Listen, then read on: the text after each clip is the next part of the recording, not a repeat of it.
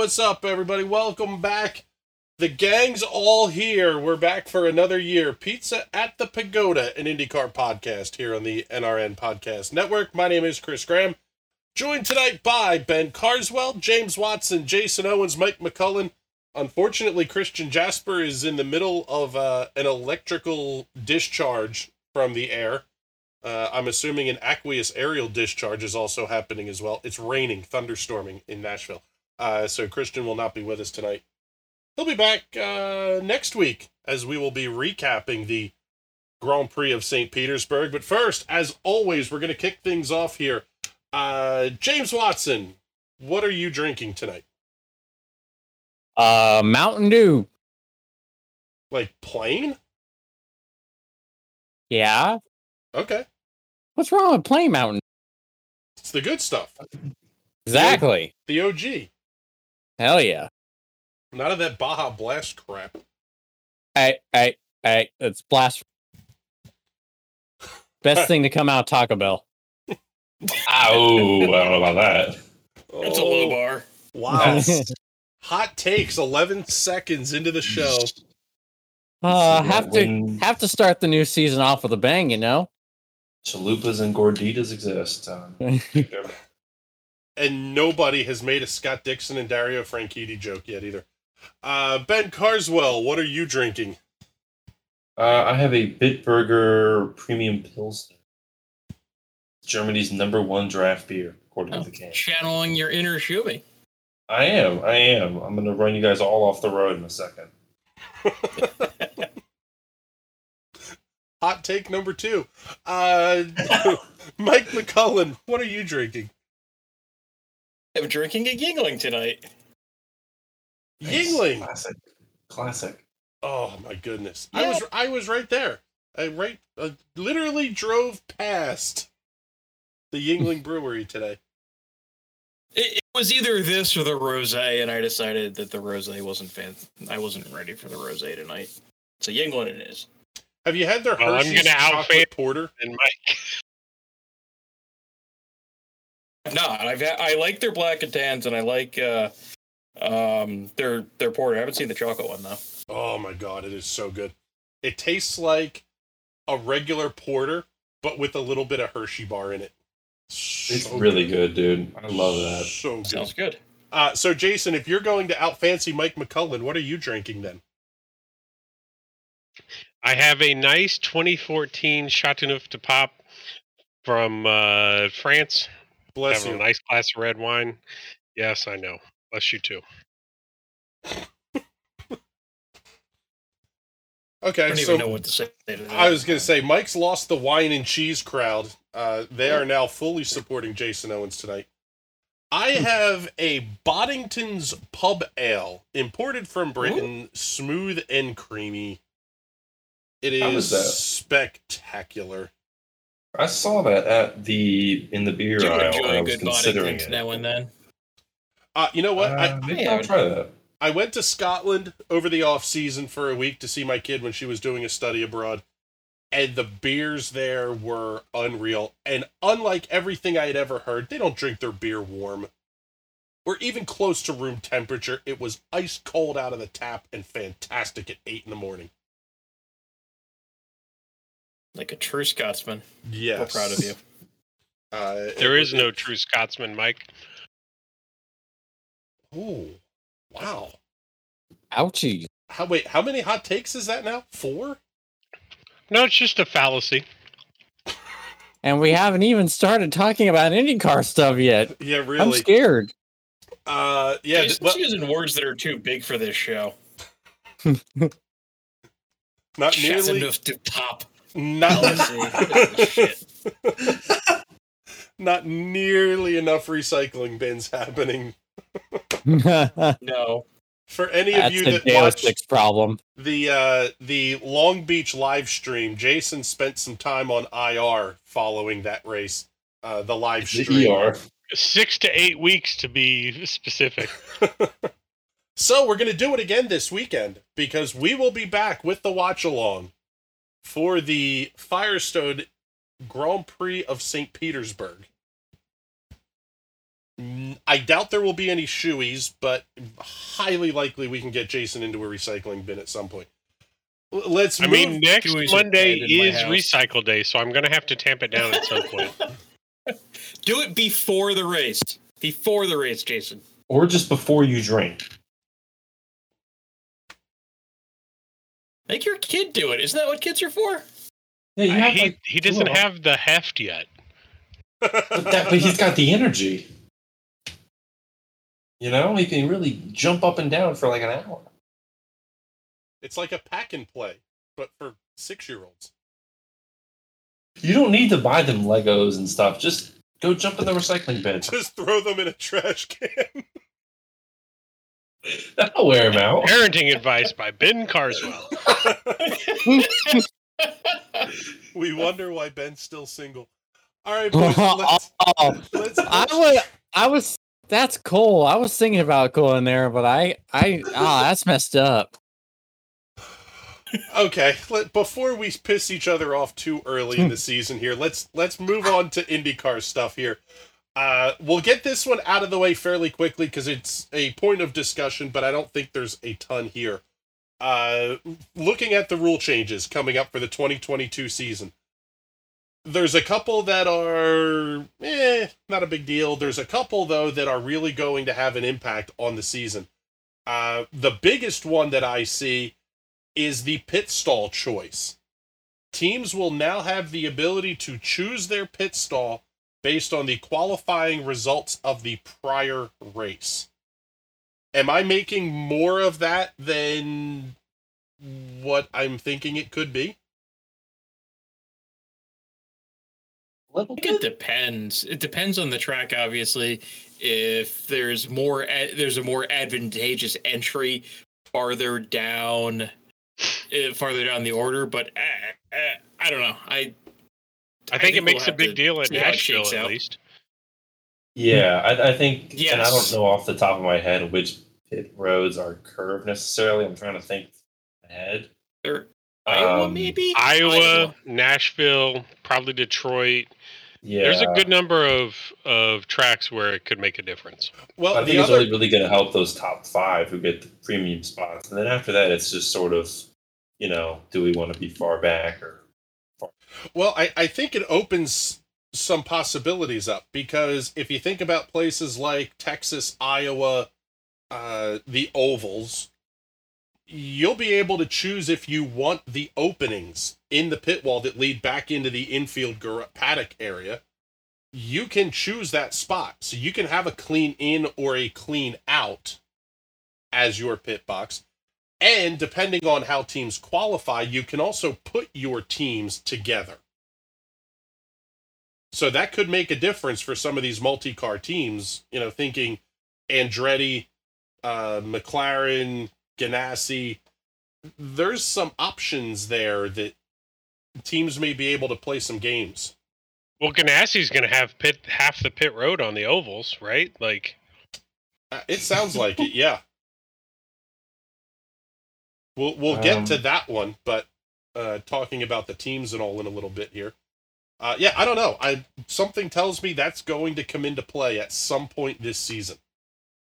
I think it's definitely something to watch for sure. I- Yeah, I, I think it could, but I don't know. I, I don't think it's going to be nearly as big of a thing as we're anticipating. I still feel like the big teams are going to qualify close enough to each other to where it's a moot point, anyways, and they're still choosing to be by themselves. This doesn't strike me nearly as significant as we think. Could it play a factor? Yeah. Will it play a factor? Probably in a race or two, but I don't know if it's going to be a big thing that we see throughout the season.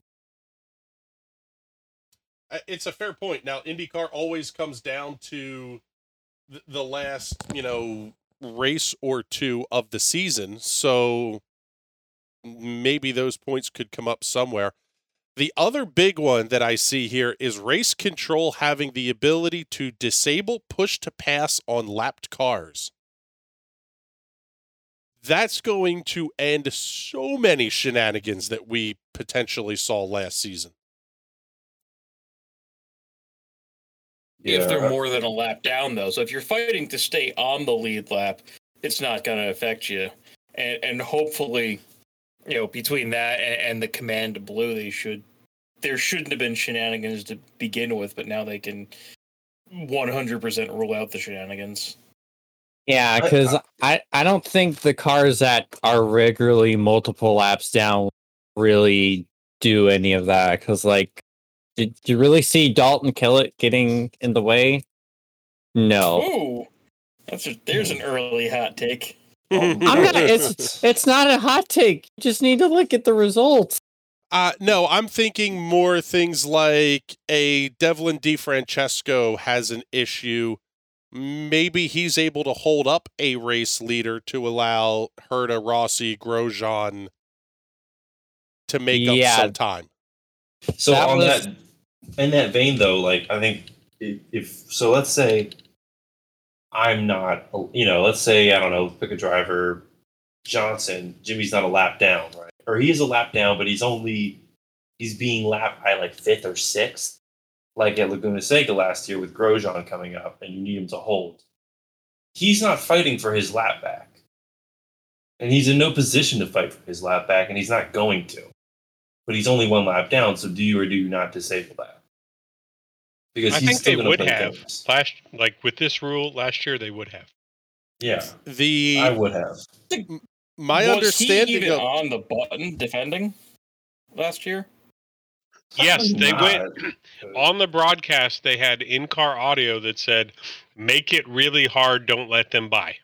I'm sure he promptly used it, and I think you by just disabling that, having a notification that's like, "Hey, it's disabled." That also sort of IndyCar switches the tool their mindset of disposal like, last year. They had the Yeah. command blue that they could have showed him from the starter stand that says "Get the hell out of the way." So But they didn't. IndyCar, right? But they didn't.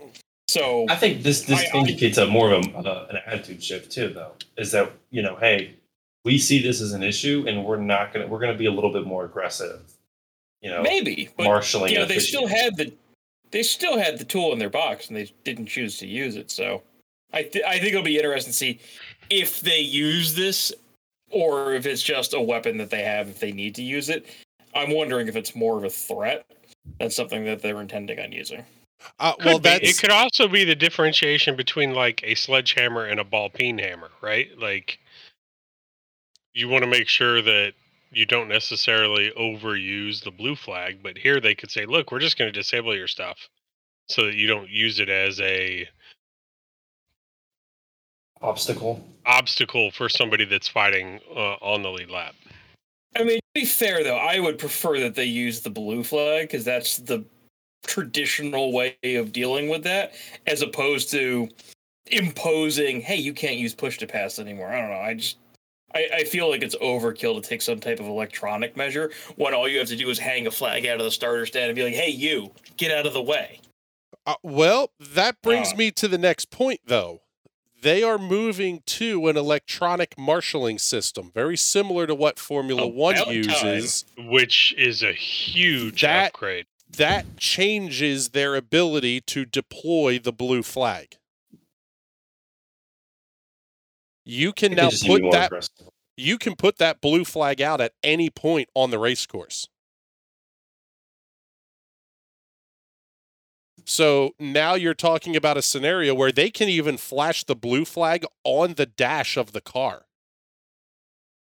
So it's not even like the driver can say, "Oh, didn't see it."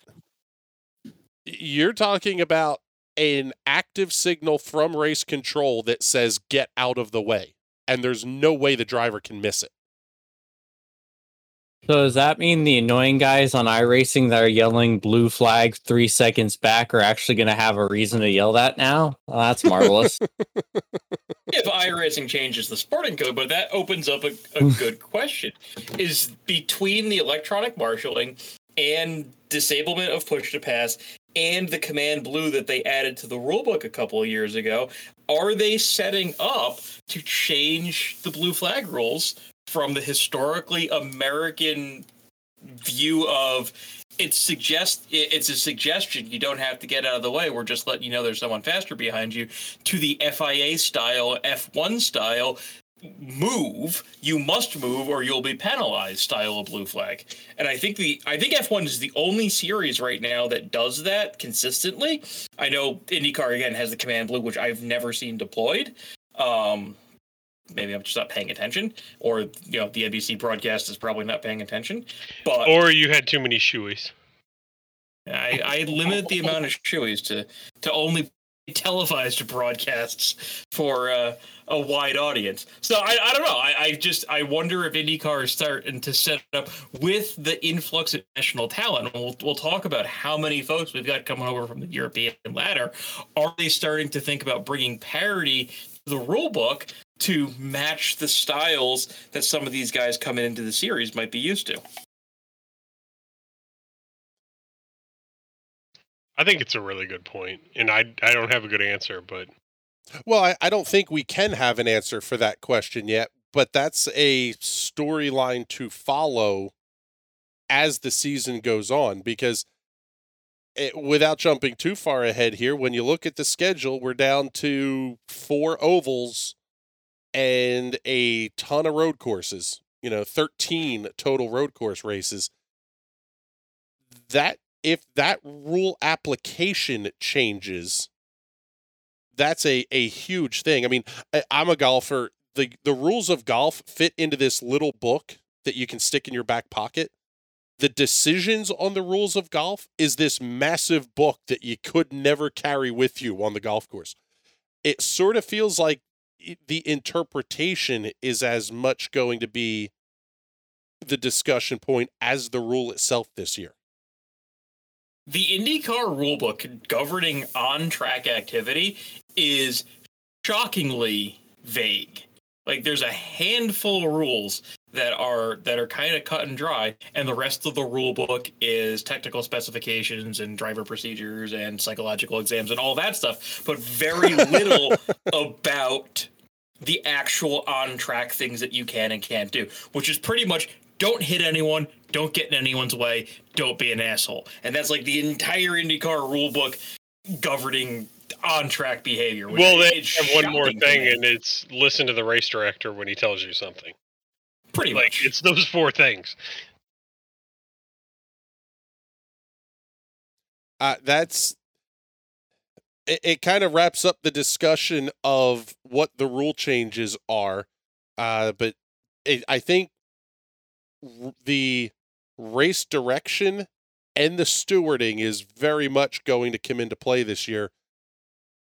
Last year you, you would talk about i mean you know who the stewards are. Max Papis is returning. Ari Dyke is returning. We're I think we're going to hear more about what the stewards are doing though. That's always been kind of a very things that go to the stewards in IndyCar have always been kind of cut and dry type stuff. At least that's what it seems like historically it's been. Well, I think the racing is going to be so close that we're going to see more involvement from the stewarding just because of the fact that the racing is so neck and neck all season long. Uh, more well, cars on track too. I- We're looking at much bigger fields. Uh, yes, significantly bigger fields. Uh, and that provides a fantastic segue here into our uh, discussion of the teams and silly season. We're going to put it all into one, uh, quite frankly, because we don't want this to be a four hour podcast. Uh, but we'll. I will do this in alphabetical order. We'll bring these up and we'll let you guys kind of bounce the discussion around a little bit here. But We'll start with AJ Foyt Enterprises. The only returning pilot to that race team is Dalton Kellett. Uh, okay. Yeah, anything else? Dalton Kellett.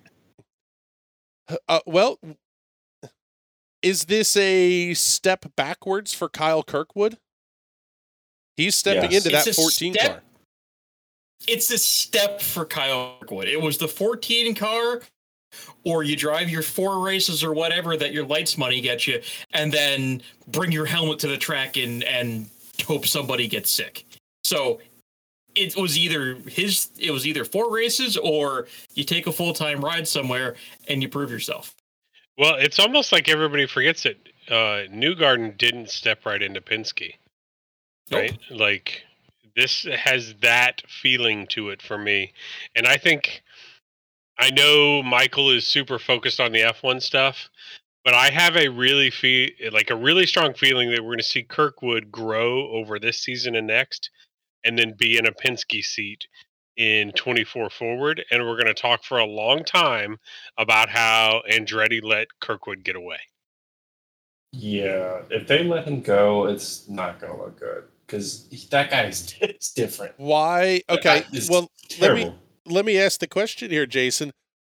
If Andretti has this laser focus on F1, which we're going to discuss that, I think, in depth when we start talking about Andretti Autosport, but it sounds like Colton Herta is all but gone. If the FIA approves the Andretti F1 entry, why would Kirkwood not move into the Andretti seat that Herta vacates? Herta doesn't have the super license points today, and I don't. He has to finish, I believe, third or better this Third. season to have the super license points for next year. That's not a foregone conclusion when you look at uh, Resurgent uh, RLL. You look at Arrow McLaren and Pato O'Ward. You look at a a Scott Dixon Rampage Revenge Tour that he's my odds-on favorite to win the championship this year. Then you look at uh, Newgarden. You look at all these guys that were super close that just to get a skosh better, and they're right there in that championship contention. I don't think it's a foregone conclusion to say, "Oh yeah, Colton Herta, he's going to finish third or better and have the super license points for next year." I don't believe that that is a wise thing to say is going to happen. And, and either way, Still looking at Andretti's two not, more years. yeah, we're looking at two more years. Andretti's not going to be on the grid next year, no matter what. So Right. we're looking at 2024. So Kirkwood has two years. If you run two years at Foyt, and then you have brand new, like two offers. You have Penske saying, "Oh, come take over for Will Power," and then you have Andretti saying, "Come take our third or fourth car for us." Like, w- what is your choice there? You know, like that is not an easy decision, and I think I don't think that it's fair to just expect that Kirkwood is going to move into the Herta seat in 24.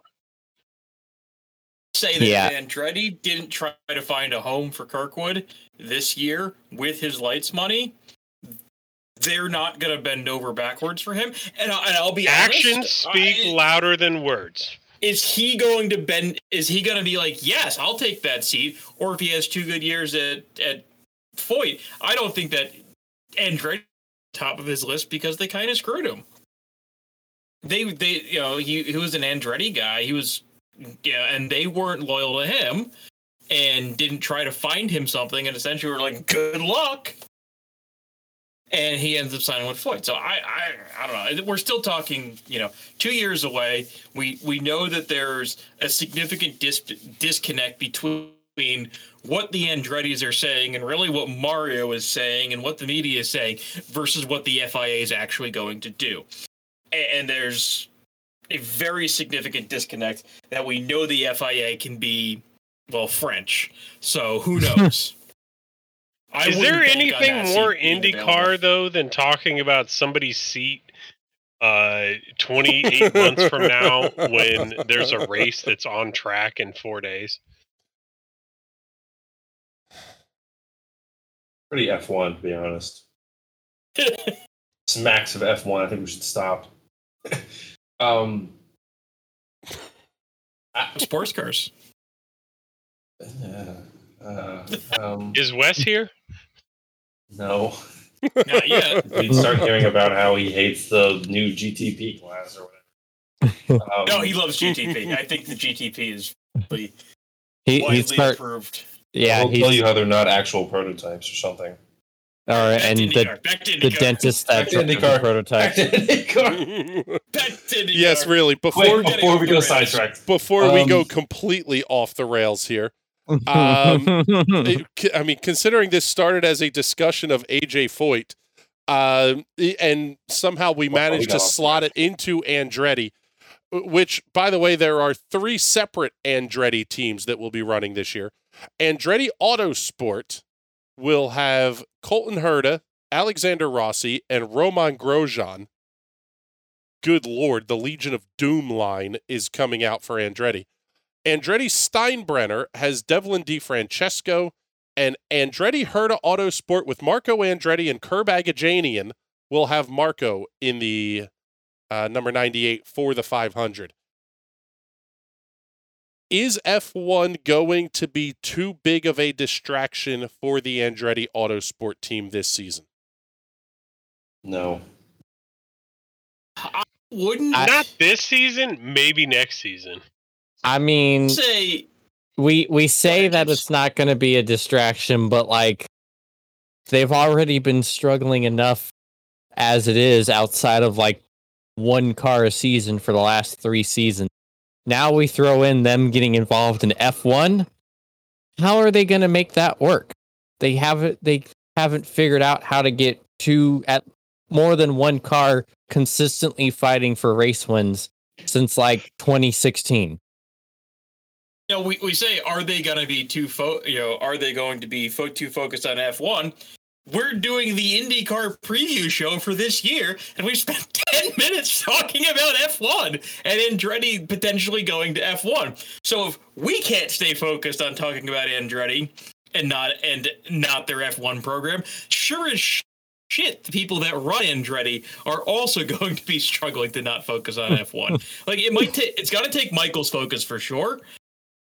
I don't know about you know if the team is going to be squared away or not, but they certainly did not look like they had everything firing on all cylinders.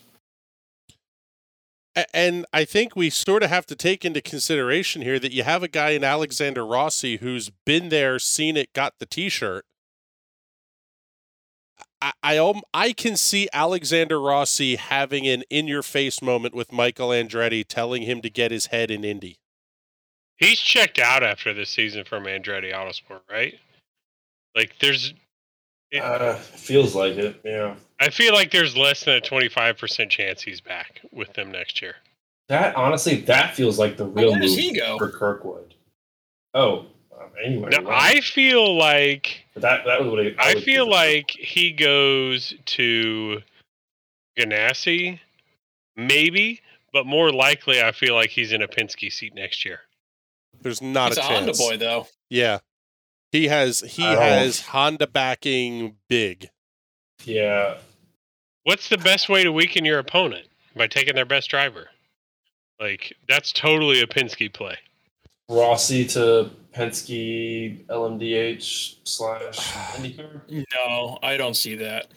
But no, again, we're I don't, talking I don't next believe it either, but We're talking next year. Let's let's focus on this year. yes. yeah, I mean, focus on this year in IndyCar specifically. No more future is- speculation. Yeah, this Uh, year okay, IndyCar. so Okay, okay. Uh, then let's focus on this year.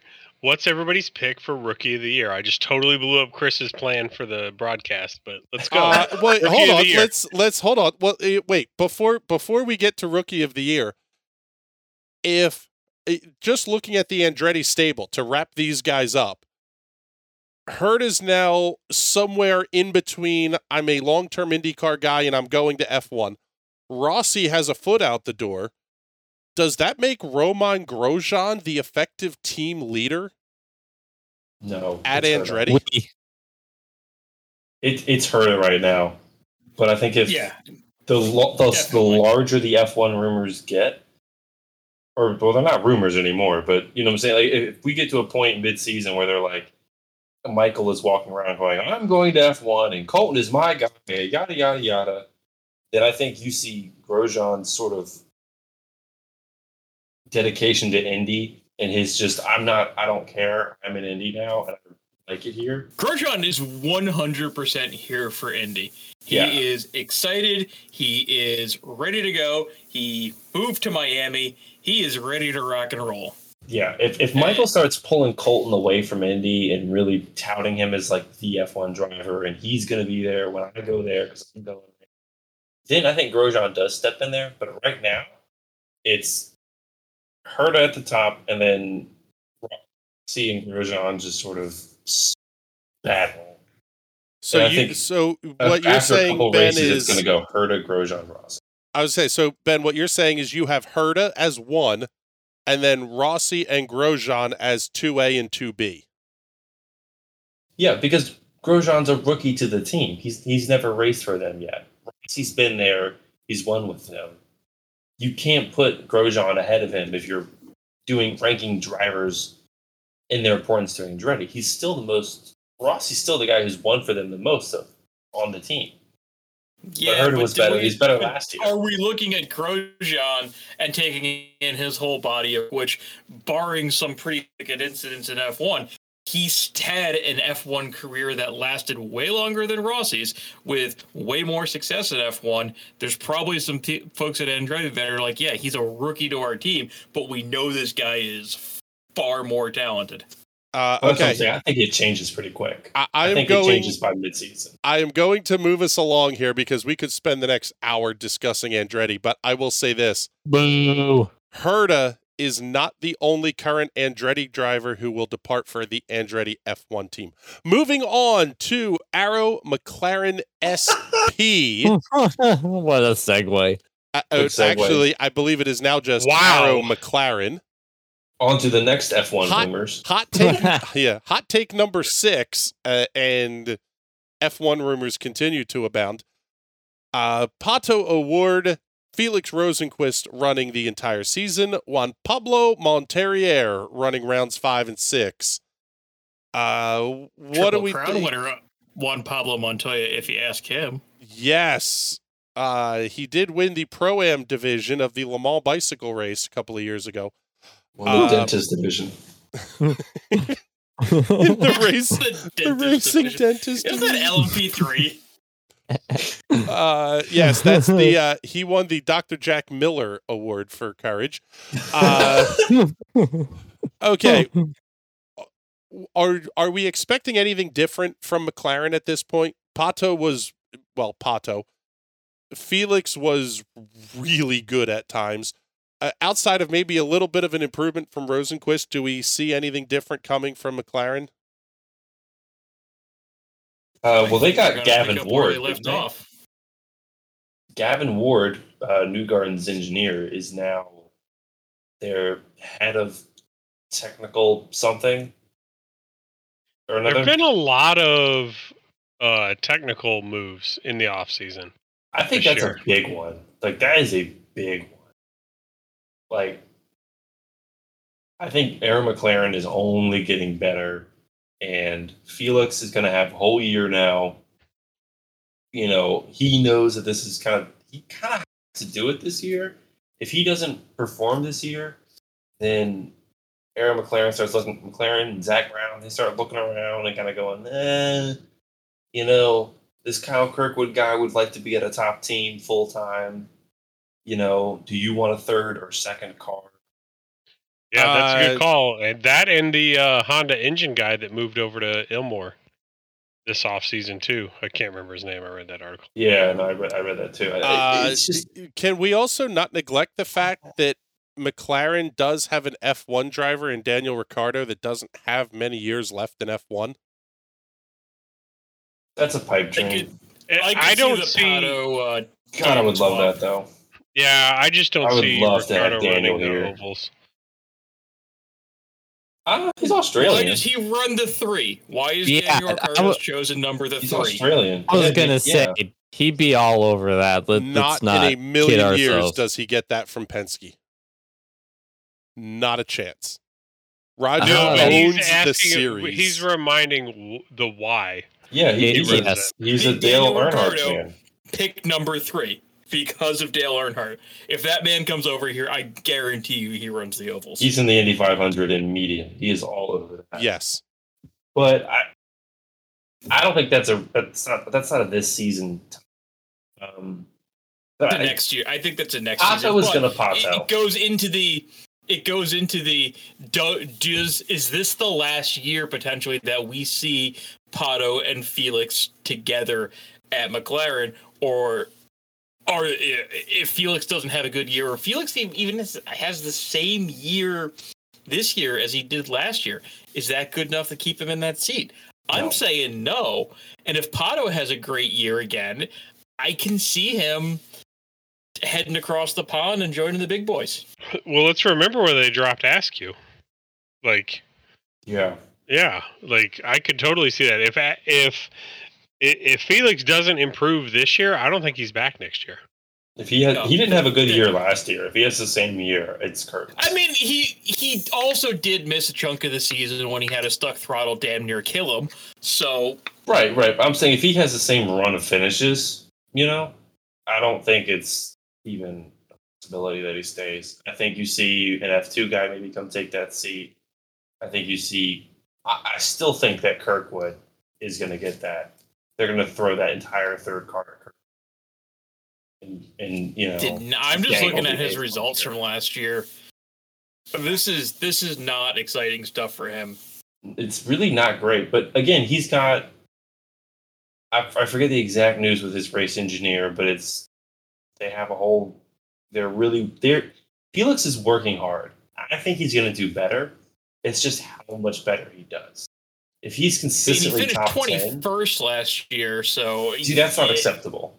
Well, needs to be yeah, top 10 The only way up is up. He needs to be. He needs to be top ten in points. take it. Yeah, Uh, if he's below let's- top ten, I don't think he stays. Let's let's not ignore the fact that Chip Ganassi. I mean, the hashtag is "I like winners," and he let Rosenqvist go. He had an absolute hard on to get Felix Rosenqvist into an Indy car, and he did not Rosenqvist see. won for him. I- Yep. Chip did not see that season long sustained success out of Rosenqvist. And Rosenqvist had over the course of his two years at Ganassi, two podiums and a win with a number of top tens and a couple of top fives. But he finished he finished sixth in the points in 2019, eleventh in 2020, and Chip fired him. But uh, did Chip see the writing on the wall and see a downward trajectory? a fluke, and then 2020 he regresses. Chip fires him, and then he finishes 21st last year. And yeah, he did miss two races because of his stuck throttle, but yeah, I mean, is his trajectory heading down, or was just last year a crap year for him? Uh, okay, final question on the McLaren team. Is Pato again top two in the championship standings? No, Uh, I thought it was no, I'd say top five, but I'd, I, I don't. I'd say five, only because it's going to be so tight. Like I can Yeah. see top five being separated by a handful of points. At Yeah. the end of the season. because he was top two with arguably down years for Dixon and Newgarden. I don't think he can bank on that again. Plus, yeah. Herta will probably still be in the championship fight too. Pato's going to be close, but I, I can't imagine that he's going to get at least second in points back to back years. Not to mention he's going to have Grosjean. That too. There's just too many Yeah. guys who are like genuine championship contenders to lock into like the best of the best. You know, I, I just and, and it's not Pato as much as it's just is Arrow McLaren going to be Ganassi Penske level consistently throughout the year because they were Ganassi Penske level here and there, but they weren't Ganassi Penske throughout the year, and that's what they need to do. And again, that's why I think Gavin Ward leaving Penske and going to Arrow McLaren is so important, is because they need to get that technical side up the up the par. Pato is an, is one of the best drivers. We know that. It's not a question. It's just can they be can they have the good car every single race? And that's that's iffy. It was iffy last year, and it, it's iffy until it's proven otherwise this year. Okay, let's uh let's get one more in here before the short commercial break mid show. Uh, but this is an armada that we have to discuss. Chip Ganassi Racing, Marcus Ericsson, Scott Dixon, defending champion Alex Palou, Jimmie Johnson, all running full seasons. Tony Kanaan back in a TBA numbered car for the Indianapolis 500. Is Ganassi the team to beat again this season? Yes. Yes. I'll say it. Yes. When you have Scott Dixon You on your roster, Dick, yeah, you have Scott Dixon and the defending champion. You're the team to beat. Full stop. exactly. You owe me, uh, Jinx. You owe me a soda, uh, Jason. Uh, okay. Now the the next part of that that comes into play here is Chip Ganassi has divested himself of his NASCAR team. They are upping things on the IMSA side a little bit in terms of commitment, but Chip is well back to being the IndyCar guy. Every bit of his focus is on the Indy 500 and the championship this year. So, if you had to pick one for an Indy 500 winner and a champion, who are your picks among the Ganassi team?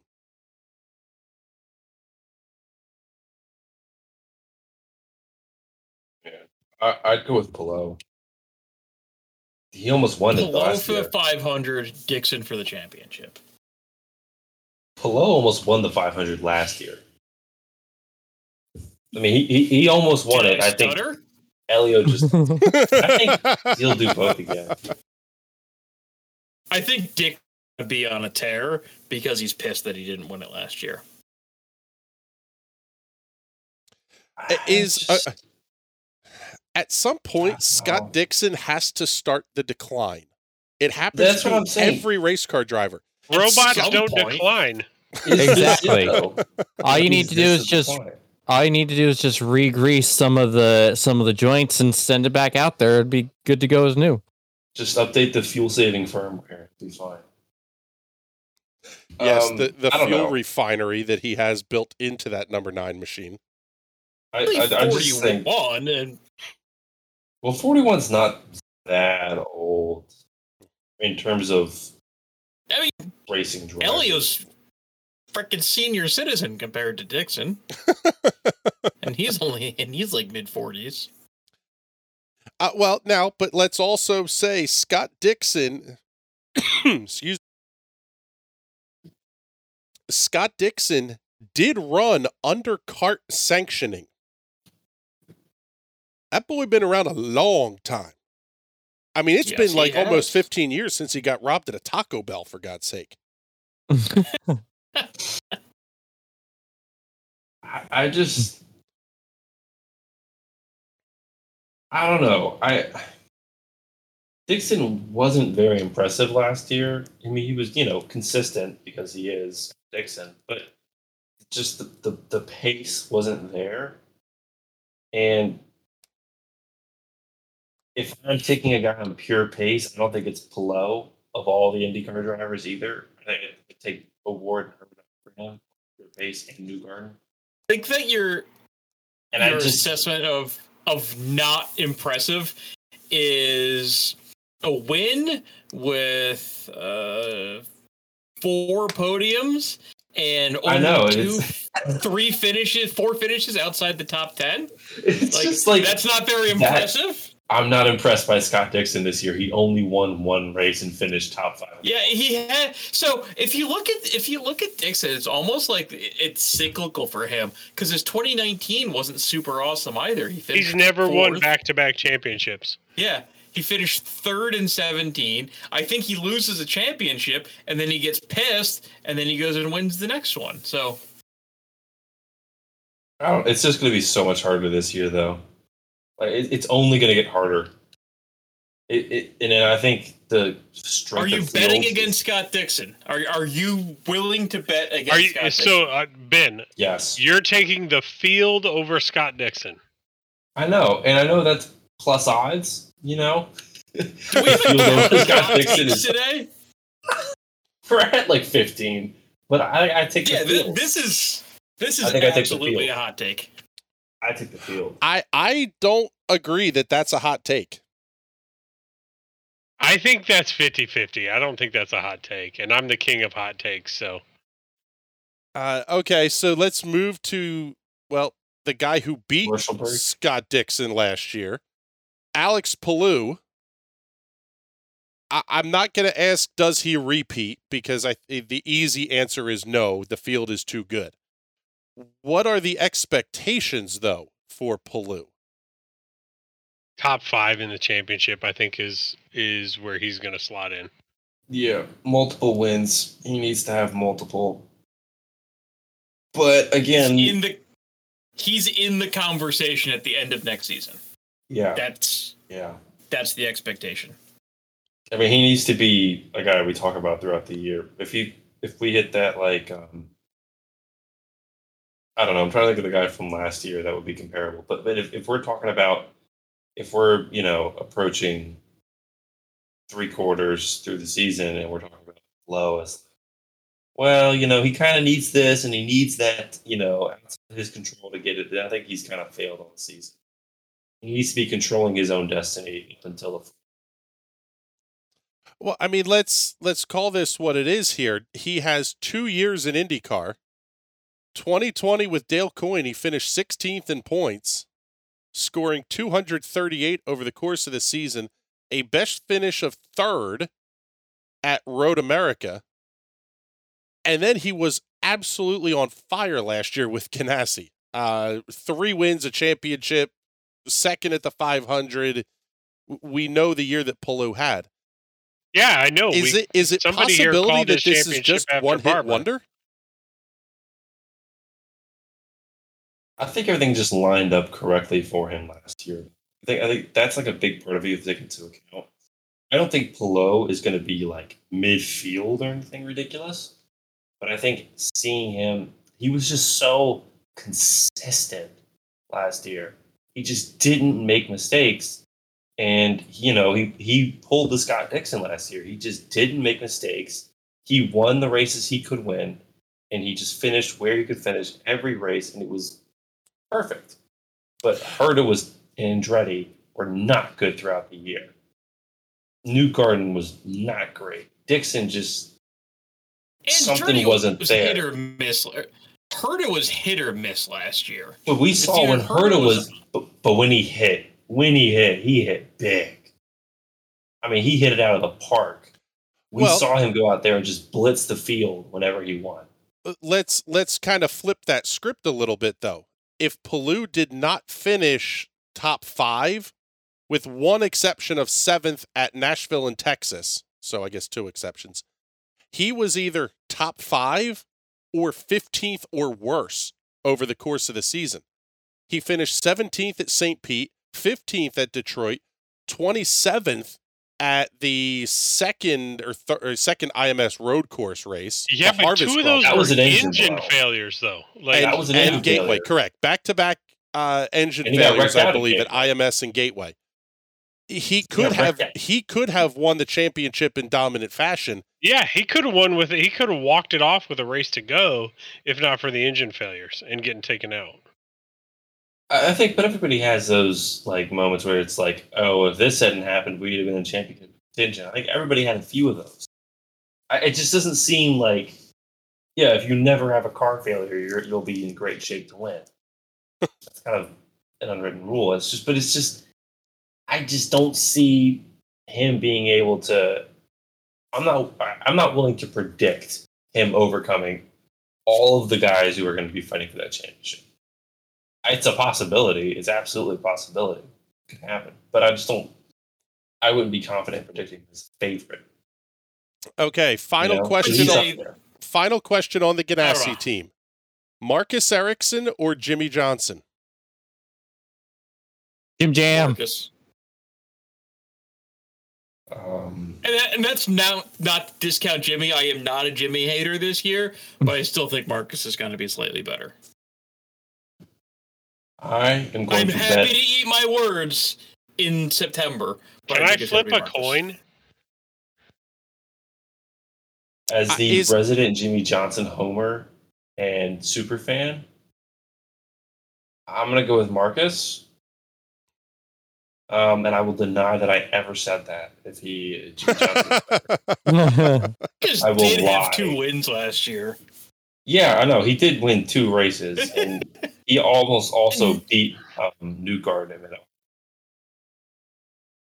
Like it was really impressive. He Um, won Uh, one okay, only uh, okay. uh, let's ask. Let's ask one more question here. Then, is Ericsson closer to Jimmie Johnson, or is he closer to Dixon and Palou? That's a big level. Ooh, I, that, I don't. Who is even close to that level? That's a loaded question. I don't know where Jimmy is this year, though. You know, yeah, I don't know. that's the hard part. Is Where is Jimmy? Is he Dalton Kellett this year, or is he like, you know? I don't think we have enough data to really assess what Jimmie Johnson's going to do after two years, and it is really hard to find Jimmie Johnson's uh, IndyCar uh, IndyCar data on his Wikipedia page. Yes, Um, scroll through like ten pages of.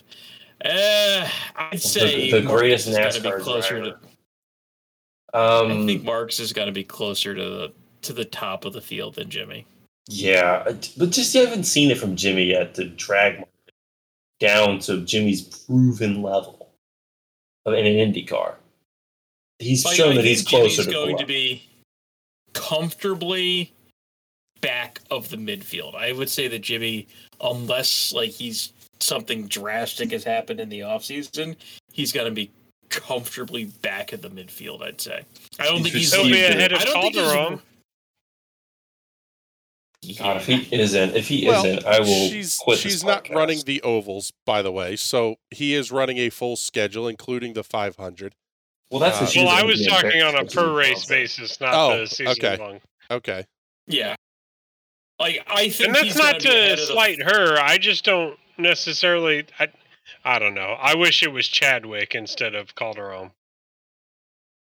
Yeah, that's money talking for you there, but Okay. Well, let's do this. Let's Pay the let's bills. let's get the break out of the way here. Uh, we we do have a sponsor this season, gentlemen. Uh, so we will be back here in just a moment. You are listening to Pizza at the Pagoda and IndyCar podcast here on the NRN Podcast Network.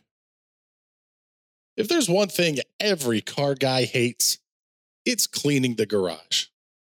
Do you want to take most of the time and hassle out of that job? Then call Zone Garage of Eastern Pennsylvania and New Jersey.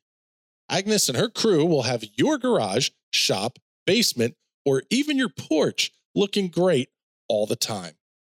With unique patterns and designs, plus the ability to incorporate your logo or any artwork, your space will never have looked better. Installation is done in one day, guaranteed, and Zone Garage offers a 20 year warranty on the top coat. Their coatings are durable, anti slipped, and impact resistant.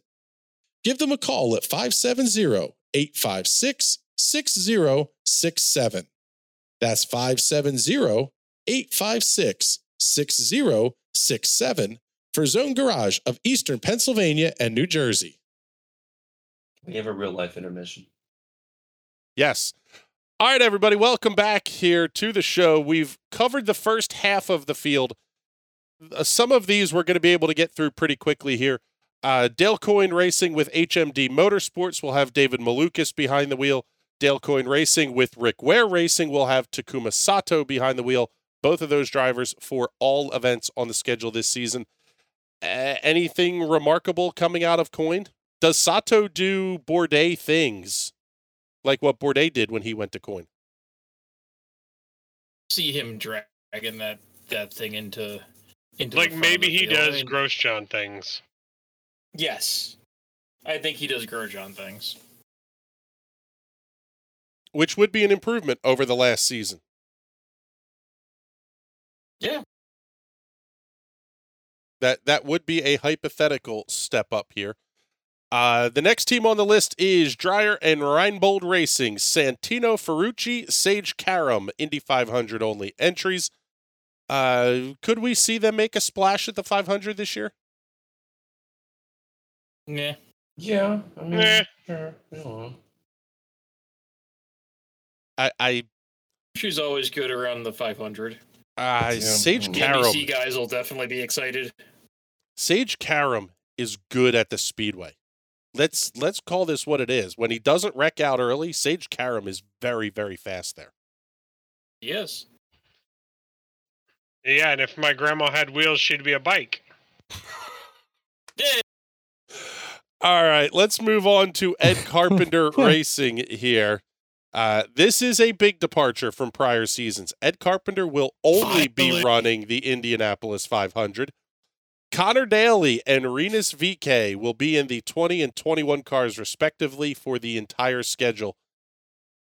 Connor Daly has finally caught the break after how many years of being bouncing around the teams, not knowing where the paychecks are coming from, etc. Is this the make or break season for Connor Daly? I'll be honest with you. I thought last year was the make or break season for Connor. I did not think that Ed, Ed would bring him back, especially when Ed lost the Air Force funding. So, I don't know. I'm not the Yeah. expert. I, I feel like he, he won himself a lot of favor with Ed with how well he performed at Indy. Like Connor looked like a legitimate threat to win that race until he got hit by the flying Rahal tire because he's well Connor Daly. Cursed. Yeah. Connor curse. Yeah, so I, I feel like at the very least, Ed will look out for those that do good at Indianapolis because Lord knows that's number one on Ed's list. So I think if he does mediocre, though, in a lot of the other races, it may be bad for his his chances on keeping that full time ride. I think he'll Yeah, still he have it. Go on, Mike. Mediocre last year, though. Like, he had a good run in the Indy, and I am, like, you know, so I was so excited to see a Type One diabetic leading the Indy 500, legitimately on pace. But uh, mediocre was kind of where he was in the rest of the season. It's just, Uh, well, I'm it- shocked he got the ride back. is it fair to say that Ed Carpenter kind of only gives a damn about the 500? Yes. I mean, that's a. it- It's very. He's very Penske esque in that. If he thinks you can compete at the 500 and a full season will get you the laps and the reps that you need to be good at, at the speedway, then so be it. But Ed wants. He wants more cars going up that lift in victory lane at the speedway, whether that's on the road courses or the oval.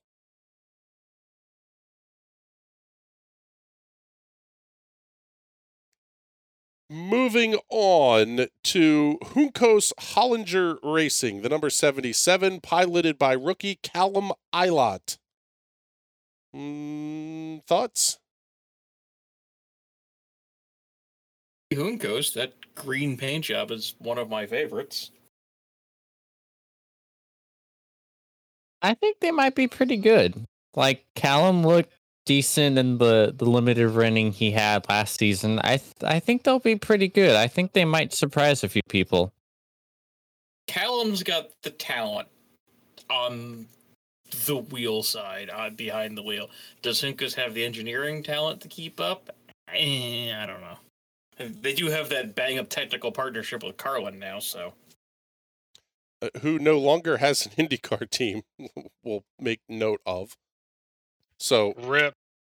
Yeah, it's more like the Carlin IndyCar guys are now Juncos Hollinger IndyCar guys.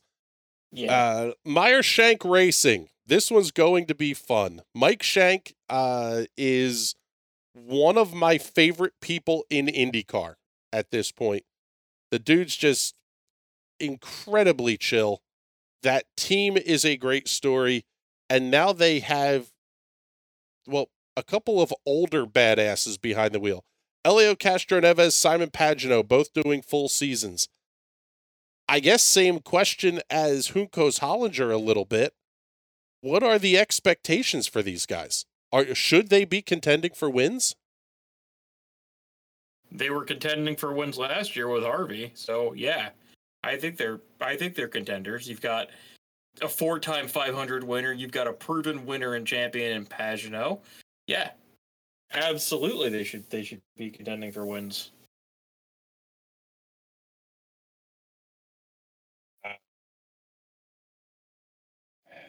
I want to say yeah because I want to see Pagenaud doing well, and I yeah, it's hard not to like Mike Shank.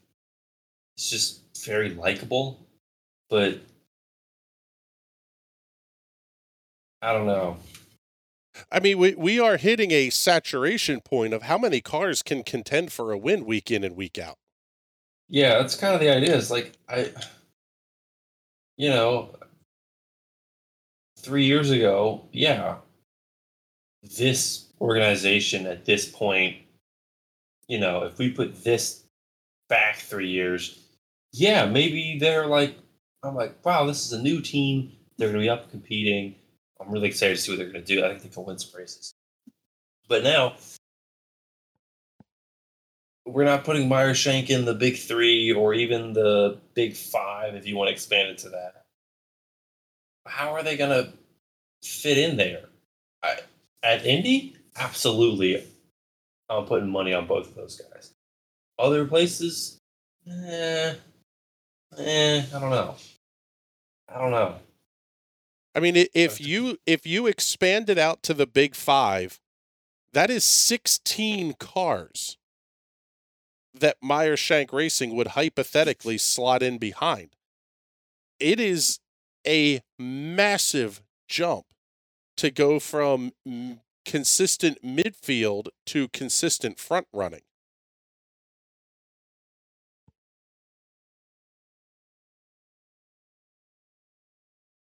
And the crowd goes quiet. All right, let's uh we'll we'll continue on here then. We've got a couple of teams left. Uh Jack Harvey was just mentioned as a former pilot for Meyer Shank Racing. He's moved over to Rahal Letterman Lanigan, joining teammates Graham Rahal in the 15, rookie Christian Lundgaard in the 30, and Harvey will be piloting the 45. That Hy-Vee livery is the best livery on the grid right now.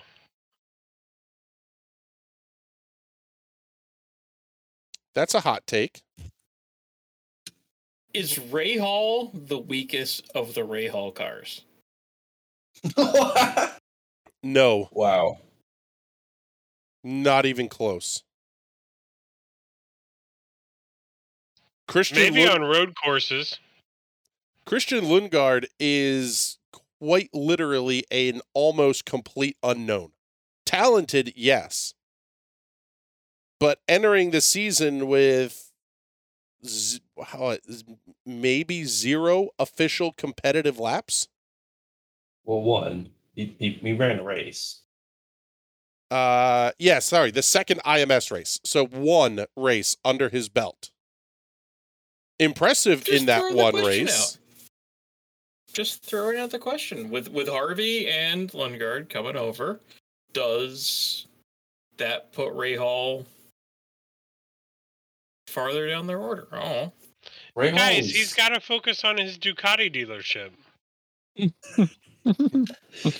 I think Rahal was was one of those like sneaky good guys last year.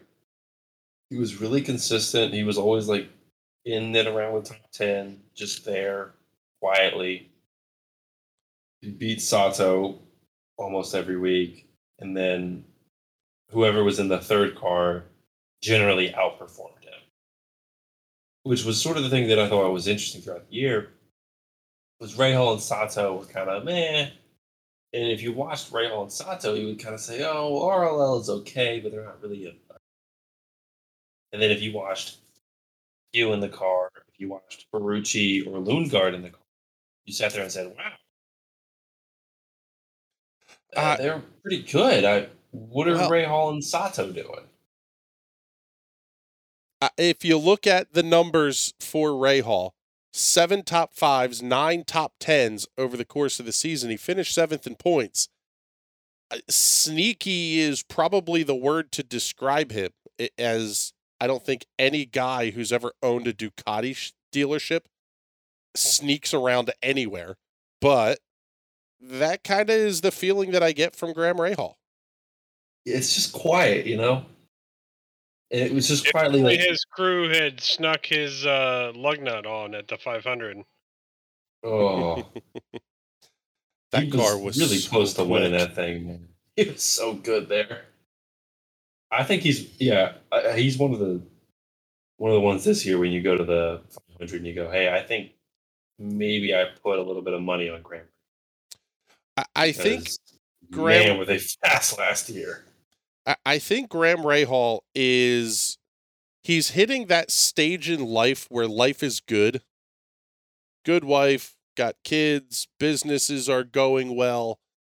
For drivers, that's either where they step up or start to fall off. And I- I mean, Graham is not a kid anymore. This guy's been around a very long time. Not as long as Dixon and some of the others, but he's one of those names that we have to start talking about. How many more years is he going to do this? Right. Since 2015, these are his championship results fourth, fifth, sixth, eighth, tenth, sixth, seventh. I think he'll be top 10 this year. There's no reason to think he wouldn't. But if you look at these last, you know, since 2015 to these last, I don't know, seven years of results, there's a lot of top 10s. There's a lot of top fives. There's a few podiums, full wins. And it's just a guy who's just consistently up there, but is never really above. He's never really setting himself separate. And Lundgaard, he's an unknown, but he is fast. And I think you saw that when he, and you know, admittedly, the Indy Road Course has been better for Euro drivers. Grosjean the first wins. But he's he's quick, and he's in a really quick car. Like Rahal was good last year. Know, the team LL was good. Askew put it in the Fast Six last year at Laguna Seca. You know, Ferrucci ran top five almost every time he got in the car. I just don't. Harvey was going to win races if Meyershank could call strategy. You know? Hmm. It- I just. Ouch. Mike Bad Jack. Harvey noises. Mike has a point that I think a few races into the season, we're either going to go, "That was a great, that was a great point, Mike. You're really smart," or we're going to go, "Mike, you thought you were so smart, didn't you?" Mike, you're an idiot. Just I'm just asking the question that It's a good question up to a lot of talent. Rahal's bringing in a lot of talent. Is Their team looks really and good. that's yeah, and that's the thing, right? I don't think, with the exception of Juncos and Foyt, have we said that somebody's not a contender? And back to Chris, your point a little while ago, we can't say everybody's a contender, but yeah, I think we can right now. Now, obviously, this is all going to get blown to hell in a week, and we're going to see who our winners and losers are. But right now, looking at this grid, I think this is one of the strongest fields that we have seen. Oh, in Oh, without a doubt, top to bottom, since pre-split. the in the seven years that I've been watching, this is the strongest, deepest, biggest field, and I think we're going to see a lot of good shit. You know what? I'm going to confidently say right now, nobody at Rahal, Letterman, Lanigan will win the championship, and I'm I'm 95 percent sure of that. I don't think I would put any of them as championship contenders. I agree with that. I think that's a reasonable take. You know, I think you could tell me that if you from Mike McCullen from 2023 comes to me and goes, "Hey, Rossi won the championship," I go, "Okay, wow, good year for Rossi. Good to see. Good for him." I'm not surprised if Mike McCullen from 2023 comes over and goes, "Graham Rahal won the championship." I go, "Get out of here, dude." Is this Mike McCullen from 2022 playing prank on me? Like, this is I- no, no, he You didn't. That is a solid statement. They're going to be good. I think they're, they're, they, there's a top 10 out of one of those cars. I don't think there's going to be a, more than a top five. There's just too much talent in this field. We'll get to Lundgaard So when we do get Rookie of the Year. Should we talk about the Evil Empire? This is like the least week we have to talk about Penske. Uh, well, I was gonna say let's let's move on here. Uh, let's make James Watson cry. Is Will Power driving the 12 car in 2023? You shut your mouth. Maybe. Don't you put that evil on me, Ricky Bobby. How long was his deal for?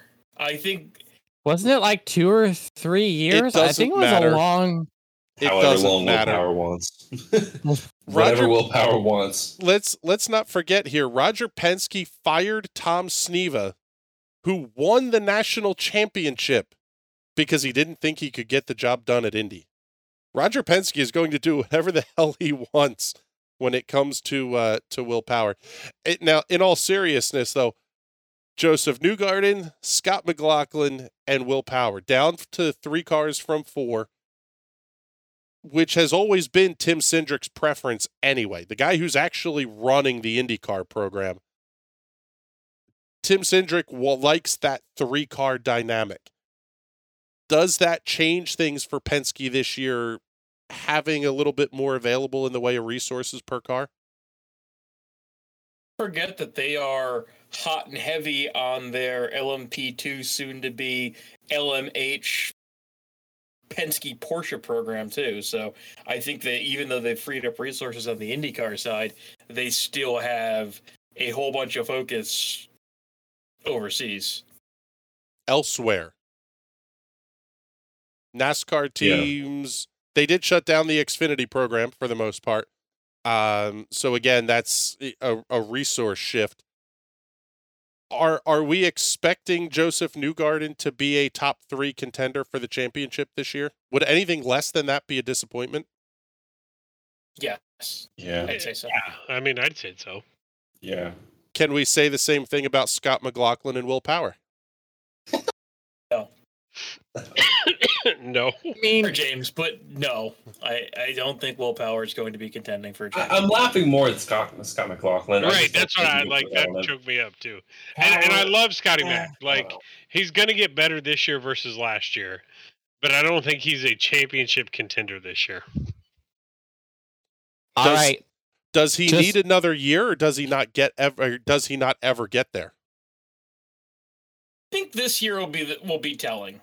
I think this year will be really Yeah. telling. Again, he's coming from wrestling a very hard to drive Australian V8 supercar to a finesse type of driving style. And yeah, we see what Pato can do with the car, and I think if you threw Pato in a, in a V8 supercar, you'd be pleasantly surprised. But I think Scotty just needs to continue refining his driving style. Uh, I mean, he did tear up Texas and podiumed, um, which was you know in his first oval. Dude put it second, so I think it's going to be just like Jimmie Johnson. We're just going to see improvements as he gets used to driving a car that probably requires a little more finesse that you really can't manhandle. If you try to overdrive an Indy car, and we've all driven them in the sim, you cannot drive overdrive an IR18. It will try to kill you. So I think he needs to spend more have to- time in his uh, Carolina SimWorks rig. Oh, sponsor plug. Not our show sponsor, but personal Not sponsor of Jason sponsor. Owens. Uh, Yeah. We didn't. We didn't say you could do that, Jason. Well, that's Where's actually not their name anymore. So Where's our They updated their branding. uh, okay, so is it a fair question to ask who has a better season, Scott McLaughlin or Jimmie Johnson? I think it's a fair question. It's a I think Scotty does. yeah. I think Scotty does just by the skin of his teeth. I think Jimmy has better total oval results, and Scotty Scotty's has. not even 30, and Jimmy is. Forty-five. Don't go there. 74. And I say this to somebody who turns 40 in 38 minutes. But I think Jimmie Johnson is closer to uh, Social Security than Scotty is, so I think Scotty's going to have a better year. Uh, Yeah, okay, Scotty's only 27, 28? 28, Yeah. 29 this season. You know, I mean, So I don't know. I, I think Scotty will have a better season. James Watson, sell me on Will Power. All right, look. He last year he had a lot of races where he he was out to lunch, but there were a lot of races that he was still competitive only to get hosed He by would won classic. Detroit. Exactly. We're not talking about that one anymore. Like he he had a crappy season and he was still what, top 10 in points? He he finished 8th. Like he still has pace. He's still arguably the fastest one out there. He still can contend. If he can finally get some luck on his side and for the other races that the luck doesn't get him, he doesn't go into that willpower mindset, he can still be a serious championship contender. He's nowhere near washed. Agree with that. I mean, the man did have a win in three podiums last year. I don't think he's washed up yet. And No. you're right. His he pissed off somebody. I don't know if he if he broke a mirror or he shit in an Indian burial ground or something. I, did something wrong. you, you know what he did wrong? He has me as a fan. I swear to God, I'm a curse. I swear to God. All you need to look at is anything else I support, and then you go, eh, he might be right with the whole curse thing. What was it like watching the Rams win the Super Bowl? I don't want to. How? That is cruel and unusual punishment. It was sorry. awful because it should have been us dad dicking the Cincinnati Bengals for the third time. But no, no, we had to blow it because Ka- Shanahan needs to learn how to coach in a fourth quarter or something. I don't know. I've seen this happen too many times. When Will Power goes full Kevin Cogan on the front row at the Speedway, I, I might actually have to have a camera on Watson just to watch him have a stroke. Okay. I don't even think I don't even think I'd react to this point. I'd just go like, "Yep, that's par for the course." That's what I expected. Uh, okay, we've we've talked a little bit about this. Let's shift over to storylines here. Uh, one of them, and I think this might be the most entertaining of the storylines this year, is the rookie battle. We have Callum Ilott, Christian Lundgaard coming over with significant European single seat experience against David Malukas, Devlin DeFrancesco, and Kyle Kirkwood, three absolute badasses out of Indy Lights. Is this year a turning point for Indy Lights? And and the reason I ask that question is if the F2 guys absolutely smoke the lights guys, these car owners are not going to look to lights. Fair statement. Here's the issue, and a little bit of writing about this has got me sort of figured out what's happening here. Lundgaard is going to smoke them all. That's an issue because he's in the best car of any of the rookies, and well, except for uh, Francesco, DeFrancesco. But DeFrancesco, he wasn't he wasn't that guy in lights. He's not going to be that guy in IndyCar. Lundgaard has by far the best car of the competitive rookie. Um, and he's going to be probably the rookie of the year. If you find a place to bet on him, bet on it because it's going to be him. Everything is going to be so like the sort of thing where we look at a guy in F1 and we go, "Hey, he finished 12th. That's a great race for Nicholas Latifi." You know, he finished 12th. He didn't score any points, and it was a good race because we just know he's got, you know, he's not, he's not a good car. It's going to be that way for Kirkwood. Kirkwood's going to, you know, manage to get a top 10, and it's going to be like a win for Yeah, I mean, I would say that of the rookies, Kirkwood has arguably some of the g- most more talent than anyone else. I, I obviously is talent. Lundgaard was absolutely, ex, you know, absolutely talented, but Kirkwood should be in the conversation. But because Andretti absolutely did him dirty, He's dirty, and he has the in the worst worst car. out of all the rookies. Yeah. So I think I think he's when got you the look same at dampers as Calderon. no, he's got worse ones. Yeah, Um, that's fair. um, that ROKiT money's gonna get her better dampers. Cal- Um, Does Calderon get the better car because she brings the money? yes, Yes. yes. I, can But I I? think it's, I think it's clear that it's it's Lundgaard, Ilott, and Kirkwood. Those are the best three rookies. Yep, and you just got to look at you got Ilott and Kirkwood and and Juncos and Foyt.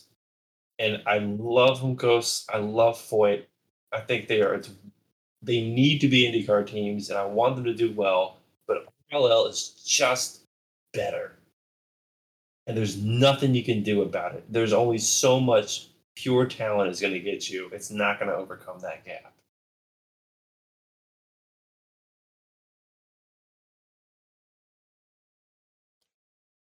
I, I am uh, on the subject of rookies here, and and you guys mentioning Tatiana Calderon.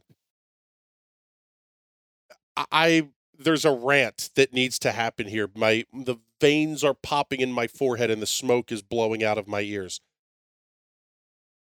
The mm. fact that we are being excited over having a female back in IndyCar is infuriating we had a season where we had Katherine Legge, Pippa Mann, Ana Beatriz, Simona de Silvestro, Milka Duno, Danica Patrick, all in the same 500. Yep. What the hell is Yeah. wrong with IndyCar? We made a huge deal Funny. last year out of Myles Rowe getting a win at New Jersey Motorsports Park. Why can we not look for homegrown talent? Are, are we that Dollar, beholden dollar to the dollar? I hate to say and, it. And That's the answer. And unfortunately, you've you've said the magic words of Myles Rowe, which I also have a rant coming on that you want to talk to and you want him. Oh, don't get me started. You, you want so I, I'm gonna get started now. You you've got me going because now like you make the kid the face of your diversity and inclusion program. You say this is the way that we attract more people to the sport. We're gonna back this kid. We're gonna put him in the best car with the best backing and he goes out he wins a race on pure fucking pace in the rain and Oh, look, we got another opportunity. dump Let's him. dump him. Ah, and they dump him for Ernie Francis Jr., who is arguably a great driver. Oh, right, and move up another the guy that deserves a ride, but Uh, it's not an either or. It's a yes and. Right. Do both. Diversity and inclusion is not a zero sum game. You're absolutely right, Chris. We shouldn't be excited that we have one woman when we had so many more. IndyCar is was one of the pioneers of bringing women into the sport. And it's taken such a backslide. And yes, it, it's a money issue. And look, go look at what Busch is doing with with NASCAR. Oh, I'm They're so literally like. funding every female driver over the age of 21. in actually NASCAR. drink Busch They're just Light now backing because of all that. them. Yes. It- It's what the W Series should have done, and I know the W Series is doing good things, and I, I am turning around on the W Series. But it's what they should have done with that money is just find the promising women drivers, give them the money, give them the backing, and then support them. Don't Myles Rowe them, where you say, "Hey, you're the guy." Eh, no, you're not the guy. Sorry, goodbye, and don't talk about him ever again. Like it, it is absolutely Hey. infuriating the way that IndyCar has approached this. And I don't know And how Roger it, they should it absolutely be ashamed of how this is being done. They should be ashamed. But the, at least Rowe is back on the grid this week. Yeah, And but the I will message that IndyCar is sending is eh, diversity and inclusion is one. We're only going to back one. There's only room for one person It's who is shameful. not of the traditional background to come into the sport. And and if he doesn't do good, we're gonna go find another guy. It, it is a slap in the face to that kid. It's a slap in the face to everybody who was watching that kid and hoping and hoping for his success to have IndyCar do what they did and force Indy. Is, as far as I'm concerned, the face of IndyCar on this absolutely fucked up. They could they could have taken the money from Roger because you know Roger's funding this to run a lights program too, while still supporting Rowan another season of USF 2000. There was no need to fire him to run a car in Indy Lights because what you're saying is it's a zero sum game, and that is an absolute fucking joke. I'm done. I, I I will say this: the split of Indy Lights from the rest of the road to Indy and bringing Indy Lights under the banner of IndyCar and casting aside the Andersen Promotions group. That's the entire reason I think that Myles Rowe is not getting backing from Force Indy at this point. Because Penske wants that money to stay in house. He wants to prop up Indy Lights. I- I would not be surprised to see a requirement that the IndyCar car owners have to run a lights program coming Yeah, in the very near To future. run a USF 2000 team is Roger can find in his couch. That's He it. That's couch. That's couch change couch. for Roger. Yeah, that is absolutely couch change for Roger. And if it really meant something, they would have said, "Yeah, sure, we're gonna keep we're gonna keep supporting you. Maybe not with Force Indy, but with another team." And I don't know where his funding came from this year, but it's just the message that it sends. And I really wish Christian was here for his take on this because I'm not doing it justice. The No, message that not. it sends is that this is a zero sum game and diversity and inclusion is one. I, I am not disagreeing with you one bit on that. There is I, I can remember when they announced the the race for diversity and inclusion, I believe is what the program is called.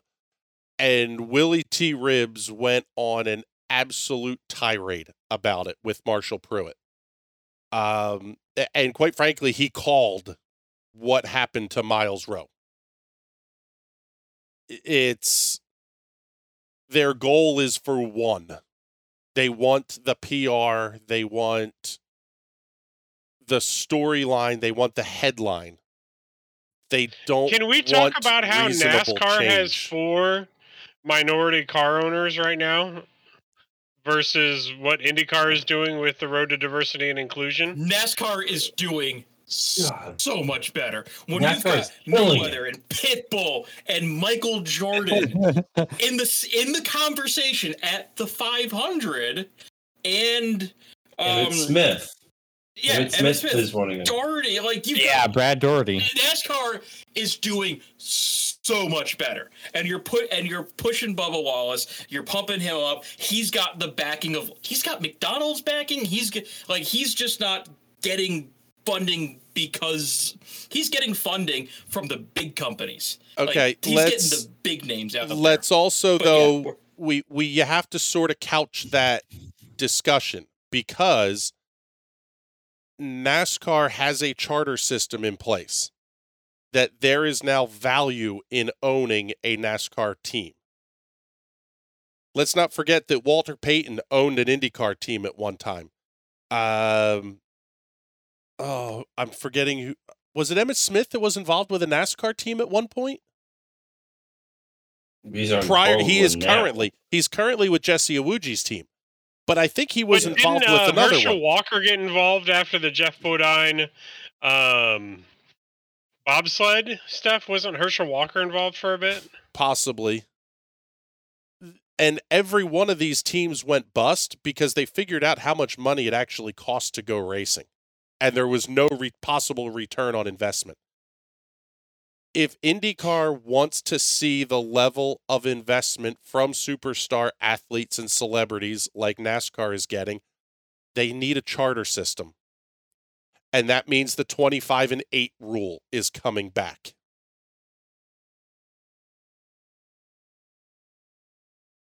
This is a really hot take. Yeah, I think we tabled this one for another. That's, that's a lot. Uh, th- uh, yeah, but very that's, far off topic. That's that is the equivalent. The the NASCAR charter system is the 25 and 8 rule that IndyCar that the I original IRL had. Uh I it's not that hot of a take. That's that's the reality of things. But yes, I, I would say we'll uh, we'll slide that for an off week discussion. I mean, we, it's, we're an hour and 38 some- minutes in, and we haven't even talked about St. Pete yet. I, I was Yeah, just gonna say. I was just gonna say. Uh, let's. We're going to skip over a couple of topics here, and we'll move on to St. Pete. Uh, this is going to be an interesting weekend. I think. What are we expecting here? This is the first race of the final season for the 2.2 liter engine formula, so maybe they push things a little bit. They do have the mileage rules and all, but what are we thinking here in in terms of past history? Obviously, Colton Herta getting the win last year. Um, it- do we see more of that? Do we see the Rossi Robert Wickens battle from 2018? I guess it was. Uh, there's St. Pete is not a typical processional type road course. Uh, I think Dalton Kellett's car is still stranded in the runoff from last year. He's all ready to go. They're just gonna push him back in the pits, and he's ready to rock and roll. No, I I, lo- I love St. Pete. Watching them fan out coming down that runway into turn one, it is absolutely ridiculous, and it's it's the best way to start off the race. oh You man, got I wish cars. we had gotten. It's in oh. Florida, and the end in you know, kind of the tail end of winter. Uh, I'm sad that it's like not right before Sebring, like it's been in the past, where you could kind of do do both. do the but- week, the do one week and get to do both. Yeah. Yeah, yeah, but it's still going to be a great race, and I think we're gonna see. You know, we're, we're we can be done talking about what the season's going to look like, and start seeing if we know whatever we know anything about what we're talking about, or if we're really just sitting here uh, uh, spewing bullshit. Bloviating. bloviating. Wait, that's not what we're already doing? No, Pretty we're much. experts. We're experts. Don't forget that. We are experts, absolutely, Drink. fucking lutely. Hashtag allegedly. Um, it- there is a history of back to back winners at this race, dating all the way back to 2015, actually. 15 and 16 was Juan Pablo Montoya, 17 and 18, Sebastian Bourdais. 2019 and 2020 to Josef Newgarden. Eh, So, should we just hand Colton Herta the trophy? yes. That's probably a good bet. I think he's gonna have to fight Will Power for it. Yes. Oh, did I Oh. did I get my pick out early? Uh, Wait. Wait, if someone else picks Will Power, then what do I do? Uh, Have an opinion? it's- Think outside the box. oh. Think rather than just yell Will Power at people. But where's the fun in that? Uh, okay, let's let's discuss winners and anchovies then, and we'll get a rationale for both. Um, we'll do the little spinny wheel of death here, and it's going to come up to Jason Owens. Who is your pick for winner in St. Petersburg? Oh, that's a tough one. I got to pick a winner, which means one car. I'm going to go with. Uh, I'm going to go Herta. Not surprising. Resignedly. He takes chalk. Um, ben Carswell, who you got? Well, it was going to be Herta. Not anymore. Um, damn it. And by the way, we go- will be keeping point standings this year. Oh, Jesus. I'll go with Grosjean. Why? I think. Um, why? Because he's awesome. I like him. Okay. Uh, and I don't remember his result last year, but I'm sure it'll be better this year. And I just like him. I just think he's going it's- do really good. I, I it's not a bad pick. Not in any way, shape, or form a bad pick. Uh, I had an explanation for Herta, but you know, Well, that's not what we asked. We asked why you picked Grosjean. Uh, Romain Grosjean, by the way, last year finishing in. Wait Didn't he get boned by strategy or a Coyne pit stop? Yeah, didn't he do well and then he was suddenly not doing well because of something? I, I remember that in one of the the early races. We were all like, "Oh, hey, he's doing good." Oh, that's unfortunate. Yeah, there's no race report on Wikipedia, so I would have to go back through IndyCar's, well, quite frankly, garbage new media website. Uh, let's see what we can find here. Um, Give me a sec. I'll, I'll, I'll find it at some point here. Um, uh, here we go. Official rates results for St. Petersburg. Uh, Romain Grosjean finishing in 13th position last year. yep, there you go. Thought he Um, got boned by strategy. Um, um, hold on, I'll make something up. Um, that was with Dale Coyne. He's with Andretti now. He's revitalized. He has a Phoenix tattoo on his. Good answer, Ben. Uh, he's gonna be really good. Mike, who is your pick to win? All right, I will. I won't take power away from uh away from James. I won't do that to him. Oh, Yay. let's see. I'm gonna go with Rossi. No one picked Rossi, right? Not yet. Yeah. No, Uh, wants to pick Francesco. He he's got he's got a huge chip on his shoulder. He's been he's been good there before. Obviously, you know uh, we know what he's capable of. If he's got his shit together and Andretti's got his shit together, I, I think it'll be his day. Alexander Rossi starting 11th, finishing 21st, two laps down one season ago. Uh, interesting that the race report, by the way, just lists Dalton Kellett as off track as the reason for running out. Off course. He's still off track. He's he is still off the course.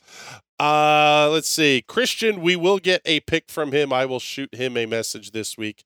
Uh, or probably tomorrow anyway. Um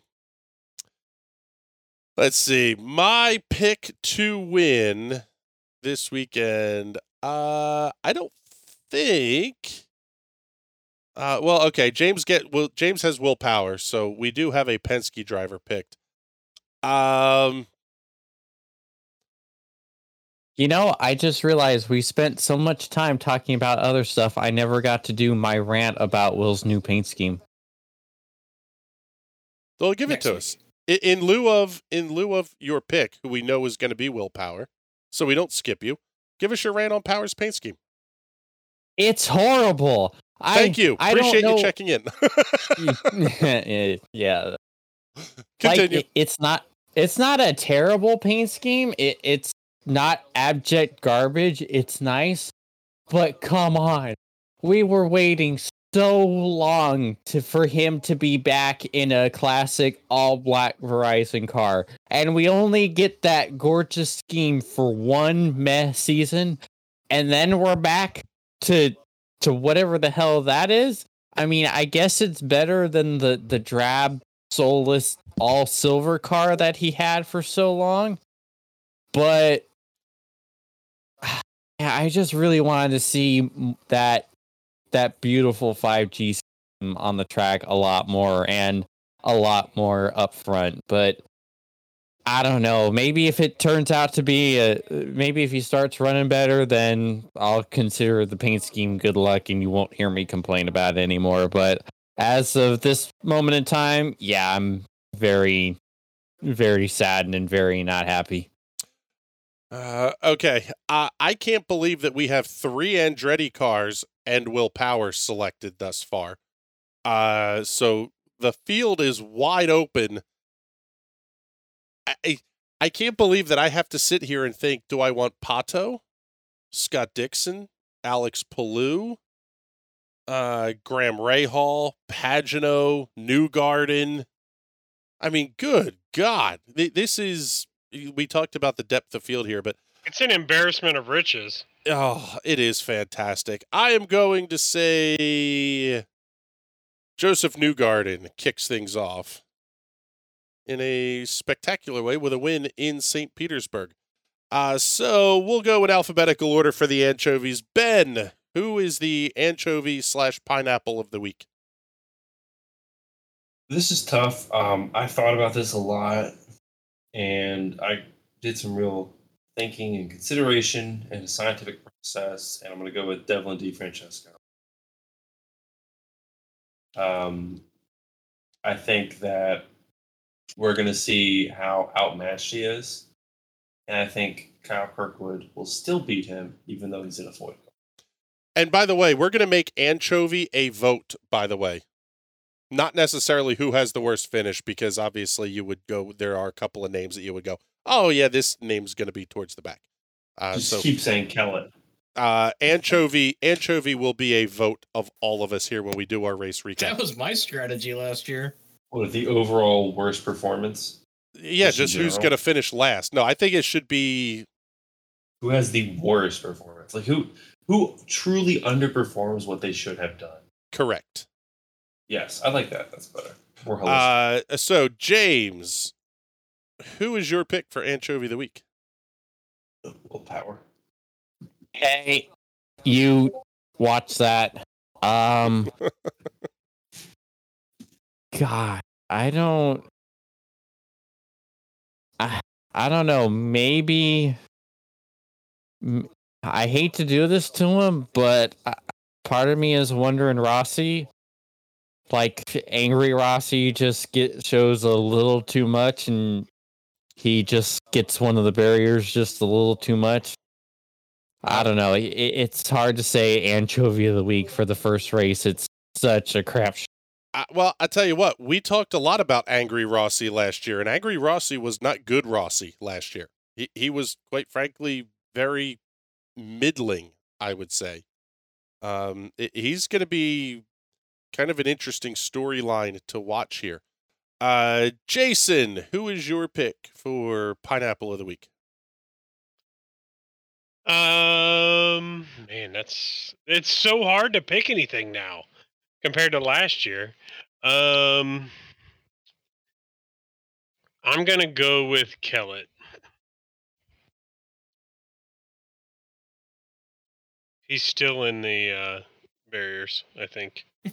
He's still on the off, the off, still off at turn one. he just gets back to St. Pete and they land the plane and he just hops back in the car and sits there all weekend. Uh, Mike, who is your pick for uh, My Anchovy. pick is Connor Daly. Just because it's I like Connor that. Daly on a road course. I like that pick. I, you know what? I- Out of outside of James's pick of Alexander Rossi, I am not seeing none of the other three names are guys that strike me as if they finish 15th, you would go, man, that was a bad day. They were just out to lunch all weekend. Damn. I should change my. Can I change? Yes, That's yeah. Ben. Yes, Ben. We'll let you change your pick. Graham Rahal.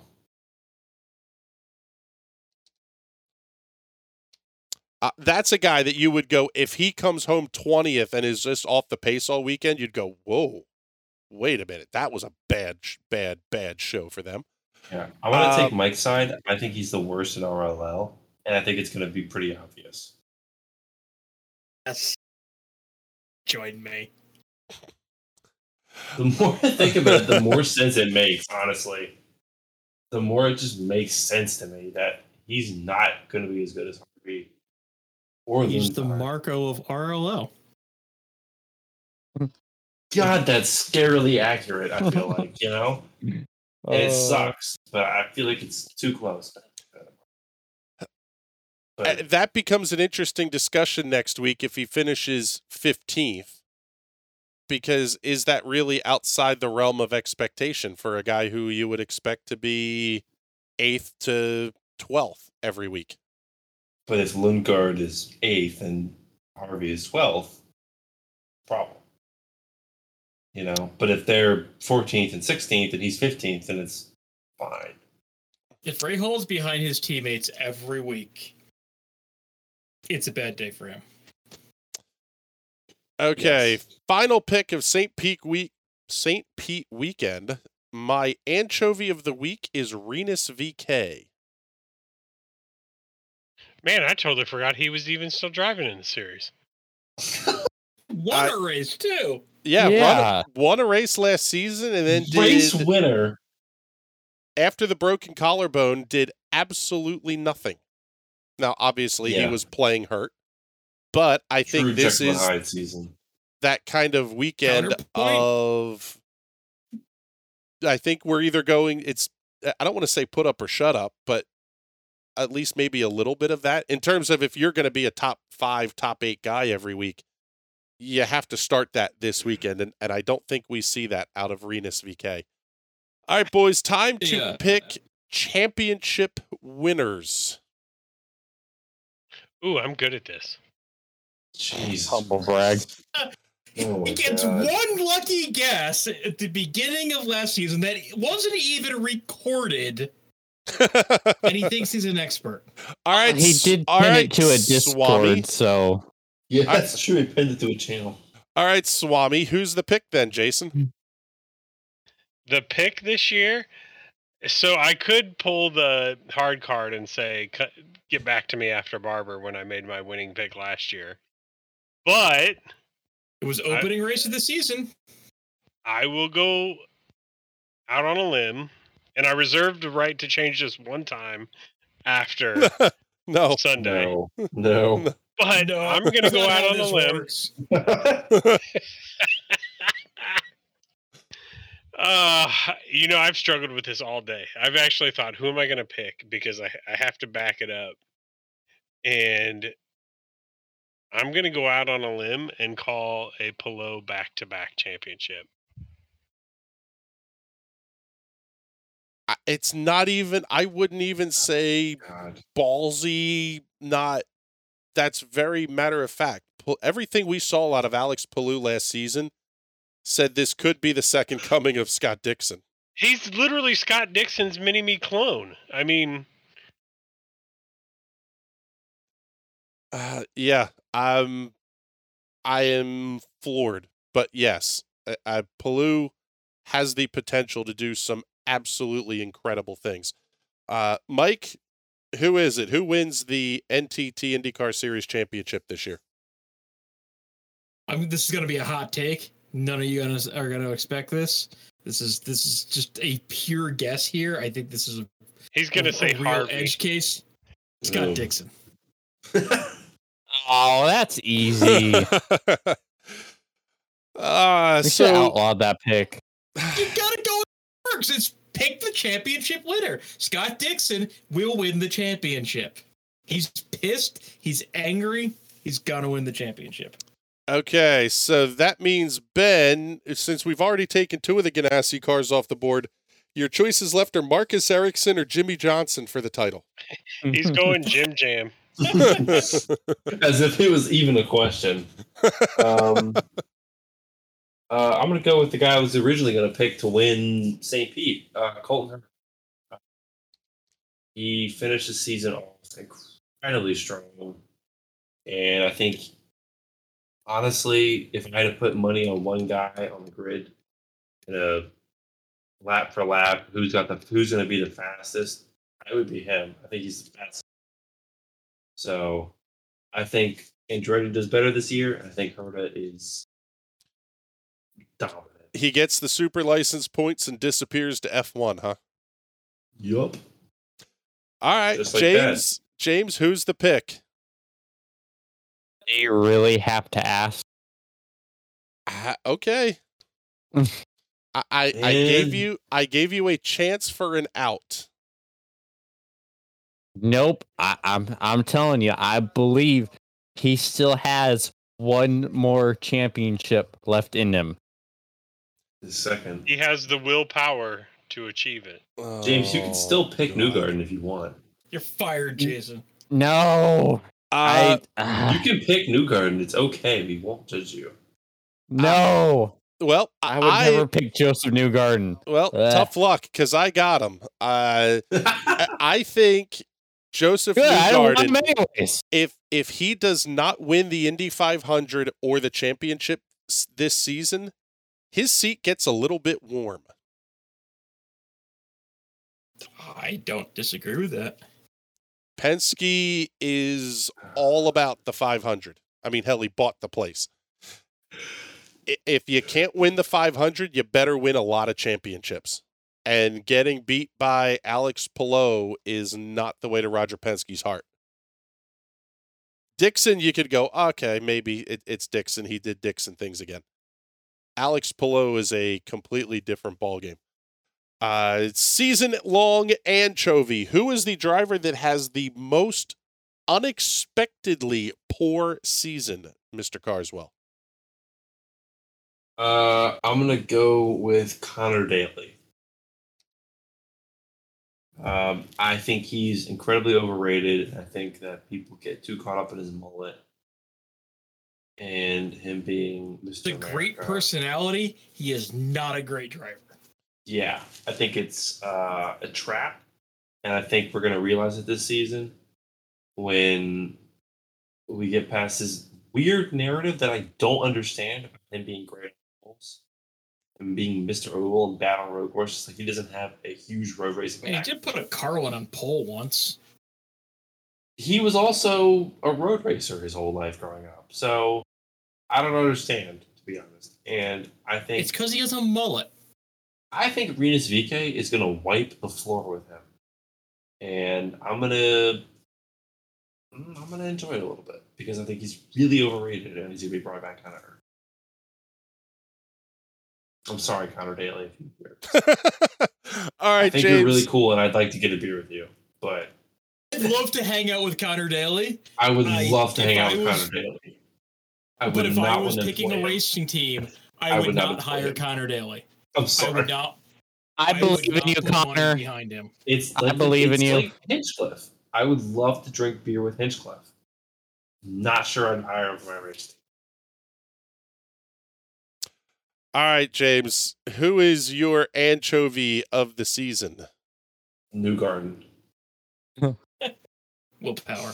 That'd be that'd be nice, but um, ah, gosh, That might about be haven't- about the only thing that keeps Will Power in a Penske, by the way. I Yeah. have to lean towards someone from Andretti. I've already brought this up. They seem to be incapable of having more than one car kick ass. Like we know Colton is going to be fast. We know Romain is probably going to be fast. So it falls to Rossi and who who's the fourth?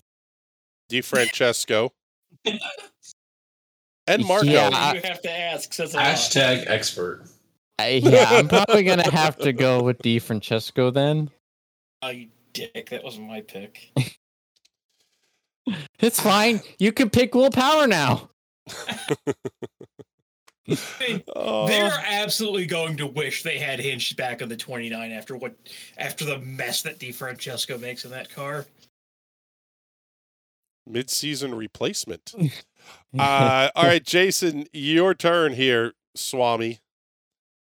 Who is the Rosenqvist. Zero hesitation. Wow. I, I I don't think that's necessarily a bad pick. Uh, only if you consider McLaren a top tier team, however. If Rosenqvist finishes 10th in points, is it really a surprise? I'd be surprised if he finished that high. Yeah, I don't know that he's going to hit 10 points. Right. I- Like I'm saying, he's in the 15th or below range, But that's okay, that's my and point. then out of a ride. Is that expected? If you're if you're picking on the base of unexpectedly poor Uh, seasons, if I'm Arrow McLaren, I'm not expecting him to finish down there. okay, Uh, that that's a that's a fair assessment. If Pato is out winning races and finishing top three in points, that means the car and the team are capable of doing it. Why isn't Rosenqvist? Uh, Mike, your pick for pineapple of the year. Uh, Ericsson. Ooh. He's the third best that. Ganassi car, and Chip Lugs winners. So, But he does if have the best named Ganassi car. Like it's literally chocolate chip Ganassi Racing. Yeah, but if it doesn't win, he ain't long for that seat. But he's not a seven time cup champion. So. They just need to proof the cookies a bit longer. He, he doesn't. He doesn't bring the pallets of money that Jimmie's bringing from I'm just gonna stop talking. Uh, well, Yeah. Yeah. Get the roasters out here, boys, because my pick for anchovy of the year is Colton Herta. You know what? That's not a bad Wow. pick. That's not a bad pick. It- Anything I less disagree. than It's a terrible pick. anything less than top three in points is an abject failure for Colton Herta this season. Yep. Because he doesn't get a super license. I. That's a solid pick. Tell me, tell me, none of you were thinking it because I was thinking. Oh, I was thinking it, but I thought it was too obvious. I wasn't thinking it. I I, I think sta- I I stated I wasn't guy thinking who it. picks Rosenqvist, who we talked about for like ten minutes about being fired. uh, yeah, H- Yeah, I'll say Rosenqvist is kind of a safe pick. but- if if Herta does not get the top three in points, the entire Andretti F1 plan is thrown into chaos. What happens to Zach Veach's pastor at that point? Is he like strung up or like run out of town? Uh no, I because that money is still going to F1. Gainbridge is going F1 racing. Well, Group One Thousand and One is going F one racing. I Right, correct. not game- Correct. Yes. I'm sorry. Yes. Group 1001. Correct. Sorry. Group 1001 is going F1 racing. But The question is becomes- sponsoring the Miami Grand Prix. Who They're still involved. if Herta does not get the super license points, that means Romain Grosjean is Andretti's only in-house currently in-house option with the super license points to go F1 racing. I think at that point they would go after either someone up and coming in F two, grab an established name if they've got the money to do so. I think, it, knowing Michael, he's got backup plans. If Herta doesn't, I assume he's got backup plans. He's not an idiot. He- Well, he's, obviously said they're already he's connected to 250 Alpine. Yeah, they said he said they've guaranteed that they have two hundred and fifty million dollars to spend on this program, which means they've probably figured out who they want to drive for him if it's not Herta. So, I I I don't think they keep it in house. Grosjean is great. I'd love to see Grosjean back in F1, but I think he's pretty freaking happy being IndyCar right now. I don't see him willing to go back in two years because don't forget, he'll also be two years older and at that point, three years out of F1. He's not I a young guy already. Yeah, I, I, mean, think we kind of forget. He's 35, 34. oh, he's so old. I'd say Alonso's you know? like 70 years old and You uh know, I think anybody really who has turned 40, you know, in the last six minutes, you know, they're really on the way out. You're you're a dick. happy birthday, Mike. Happy birthday. Mike. I'm I'm happy to spend the first six minutes of my 40th year on Earth with you guys. Feel honored. I do. Yeah. I really do. Oh my god. With that, we are going to go toast Mr. McCullen on his back half of life now. He he's now officially entered the second half of I've things. been on decline for a long time now. Welcome to the grave, pal. Yes, I was going to say you you joined those of us on our way down the hill. Good God, I can't believe we've been talking for almost two hours. Um, it was a hell of a Cut season Hell, I ran a preview show, whole race boys. in iRacing during this thing. Uh, yeah. Did you win some? Wow. Uh, imagine running an i race during filming of this podcast. That's totally not something Jason, I've done like Jason, five times. you are a total slack dick because Watson has won four league races in these last two hours. Uh, That- that's cute that you think I won. He's joined four more leagues. yes, he's joined.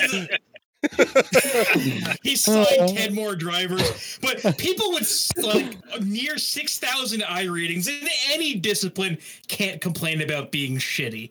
Just saying. Yeah, I know. It gets old when he's like, "Oh yeah, I'm gonna go for the the pro series and the in the off road trucks," and then the next sentence he's like, "Well, you know, I don't win anything." Not in that truck, I don't. That's the problem. I've only ever won twice. No, once. Just if you once. get if you get that pro class, uh, you are hereby forbidden from ever making a joke about being a bad driver. You I will accept license, those you can't You are terms. forbidden. I, I will make will- sure that you are muted. I will accept those terms. However, that's a big if because again, I've never liked that truck and it's never liked me. So if I can, if I pull that off, it's because God Himself put that black stripe on my truck. Uh, There's no other way. I, I I can't believe we've been going for two hours and I have only had one pint of beer during this thing. That might be the most disappointing bit of all. I'm up to a full liter. um, it- it's Leader. time to go. Yeah, Bitburger comes in half liter cans. We we will see A you liter all. of cola. we will see you all on Sunday for the live race watch along party on the Which NRN be- YouTube channel. Uh, I have We'll no as idea who's going to be there. We will be on camera. Uh, and the last time we did that, Mike McCullough and Jason Owens were doing shoeys. Jason was falling I out will of recycling absolutely recycling not do a shoey. That is 100% a guarantee. Shoeys are reserved for championship weekend race. That's it. If And I I think- do a Wait. shoey, And I I then a to find a nickname, divorce so- lawyer. No Am I- Am I gonna have to show my face on whatever we're recording?